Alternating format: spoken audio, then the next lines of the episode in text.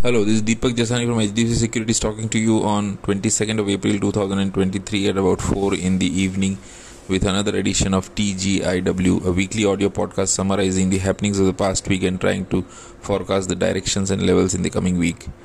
Indian equity benchmarks ended with modest losses during the week, snapping a three week winning streak. Sensex and Nifty ended lower by 1.28% and 1.14% respectively during the week. Domestic markets fell as IT stocks reacted negatively after the quarterly earnings. FIs continued their selling spree and uh, global cues remained weak. Investors became cautious as, as uncertainty over the path of US monetary policy outweighed optimism regarding China's economic recovery.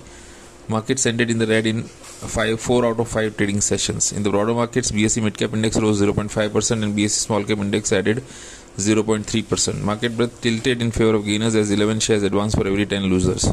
Average cash turnover on the NSE was similar to the previous week. Sectoral indices were mixed. PSU Bank index added 2.1%, oil and gas gained 1.3%, FMCG was up 1.1%, and pharma added 0.5%. IT lost the most by 5.5%, followed by power down 0.9%, and capital goods down 0.8%. Among Nifty 100 stocks, Bandhan Bank added 7.6%, HPCL rose, rose 7.5%. Bajaj Holdings was up 7%, Indigo gained 5.8%, Yes Bank rose 5.5%. On the downside, Infosys fell 11.7%, L&T Infotech was down 10.2%, Tech Mahindra declined 8.1%, Shree Cement fell 7.4%, and InfoEdge was down 5.1%. As per provisional figures, FIs were net sales of rupees 4643 crores in the equity markets during the week, and DIs were net buyers of rupees 3026 crores. Major US stock indices edged slightly higher on Friday but were still lower for the week as investors juggled recession and banking sector concerns against expectations for the remainder of the first quarter earnings season.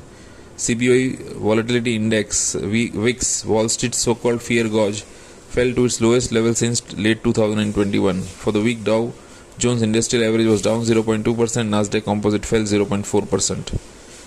Crude prices fell for the week, raising most of the OPEC driven rally amid lingering concerns about higher interest rates, slowing global growth, and softening energy demand. US crude prices were down 5.5% for the week at $77.9 a barrel.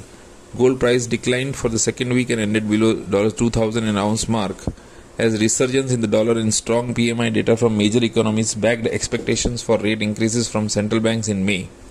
Gold prices were down 1% for the week at $1982.1 an ounce. Indian 10-year GSEC yield fell 4 basis points to 7.19% during the week. Indian rupee depreciated by 17 paisa to 82.15 per US dollar. Growing concerns over US debt ceiling stalemate in Washington also took center stage on Thursday as investors piled into one-month treasury bill sending its rate briefly plummeting by more than half of a percentage point the one month US T bill rate was spotted at around 3.359% after slumping to the lowest level since mid October during the New York afternoon trading, according to TradeWeb. Other economic data include India's annual WPI declined for the 10th consecutive month to 1.34% in March, the lowest since October 2020 compared to 3.85% in the prior period. Domestic airlines carried a record 13 million passengers in March, up by over 11% compared to the corresponding month of 2018 and 2019.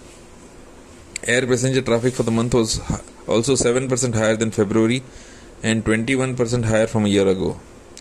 Indian government has increased special additional excise duty or windfall tax on crude petroleum from nil to 6400 per ton.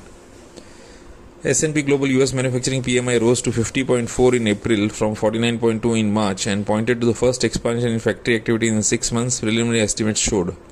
Services PMI increased to 53.7 in April up from 52.6 the month before.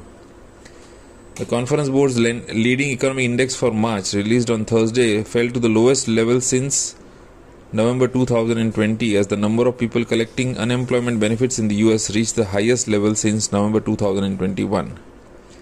Traders were pricing in a 86% probability that the US Fed will raise interest rates by another 25 basis points to a range of 5 to 5.25% on May 3, according to CME FedWatch tool. However, they also see a possibility that the Fed will be cutting interest rates by the end of 2023. Consumer price inflation rate in the UK is to 10.1% year on year in March, down from 10.4% in February. Factory gate prices of goods produced by UK manufacturers slowed to 8.7% year on year in March, from a downwardly revised 11.9% in the previous month. S&P Global CIPS UK manufacturing PMI declined to 46.6 in April from 47.9 in March. Preliminary estimate showed. Services PMI increased to 54.9 in April from 52.9 in March. Euro area recorded a trade deficit of euro 30.6 billion in January, widening slightly from euro 30.2 billion gap in the corresponding period of the previous year. Imports grew by 9.7%, while exports jumped by 11%. Annual inflation rate in the euro area was confirmed at 6.9% in March, down for a fifth consecutive month from last October's record high of 10.6% and its lowest level since February 2022. The HCOB flash Eurozone manufacturing PMI fell to 45.5 in April from 47.3 in March. Preliminary estimates showed. Services PMI rose to 56.6 in April from 55 in the previous month.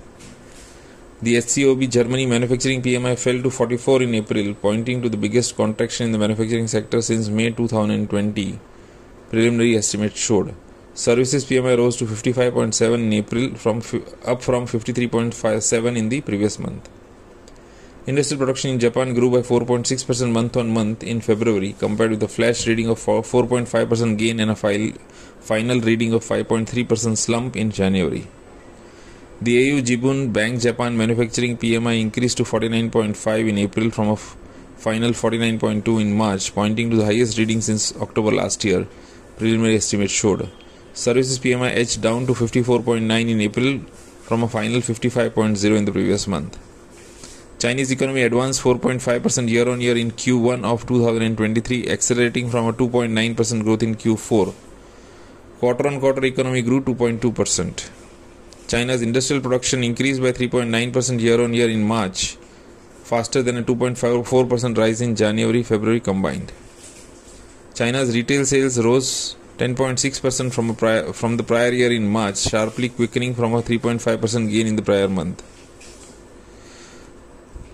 NSE 500 company uh, results expected in the coming week include 24th of April IndusInd Bank, Mahindra Logistics Persistent Systems, 25th of April Bajaj Auto, Dalmia Bharat, HDFC AMC, Nestle, Tata Consumer, 26th of April Bajaj Finance, HDFC Life, Maruti Suzuki, SBI Life, UTI AMC, Voltas, 27th of April ACC, Axis Bank, Bajaj Finserv, HUL, Tech Mahindra, Trent, Wipro, 28th of April Ultratech Cement, 29th of April IDFC First Bank and Kotak Mahindra Bank.